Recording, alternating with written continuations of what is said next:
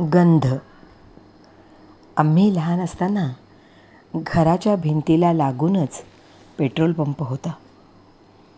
आजही पेट्रोलचा वास आला की त्या वेळेच्या आठवणी ताज्या होतात. मैत्रिणींबरोबर निरर्थक भटकताना रस्त्यावरून पडलेल्या बुचाच्या फुलांचा सडा.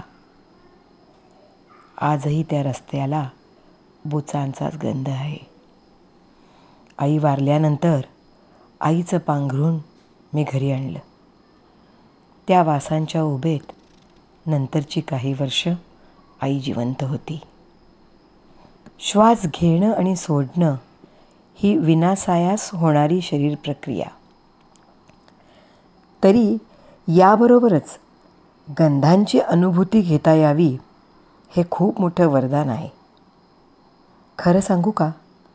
निरनिराळे गंध पकडणं त्यांची आत मशागत करणं हे सगळं मेडिटेटिव्ह आहे. आपलं खास असं वेगळं विश्व ज्यात फक्त आपण आणि तो गंधांचा अनुभव. फार जिवंत प्रक्रिया आहे ही. आणि तरीही खूप आत्मावान सुदिंग सोलफुल आणि मग प्रत्येक गोष्टीचा प्रत्येक व्यक्तीचा गंध अनुभवायचं वेळच लागतं.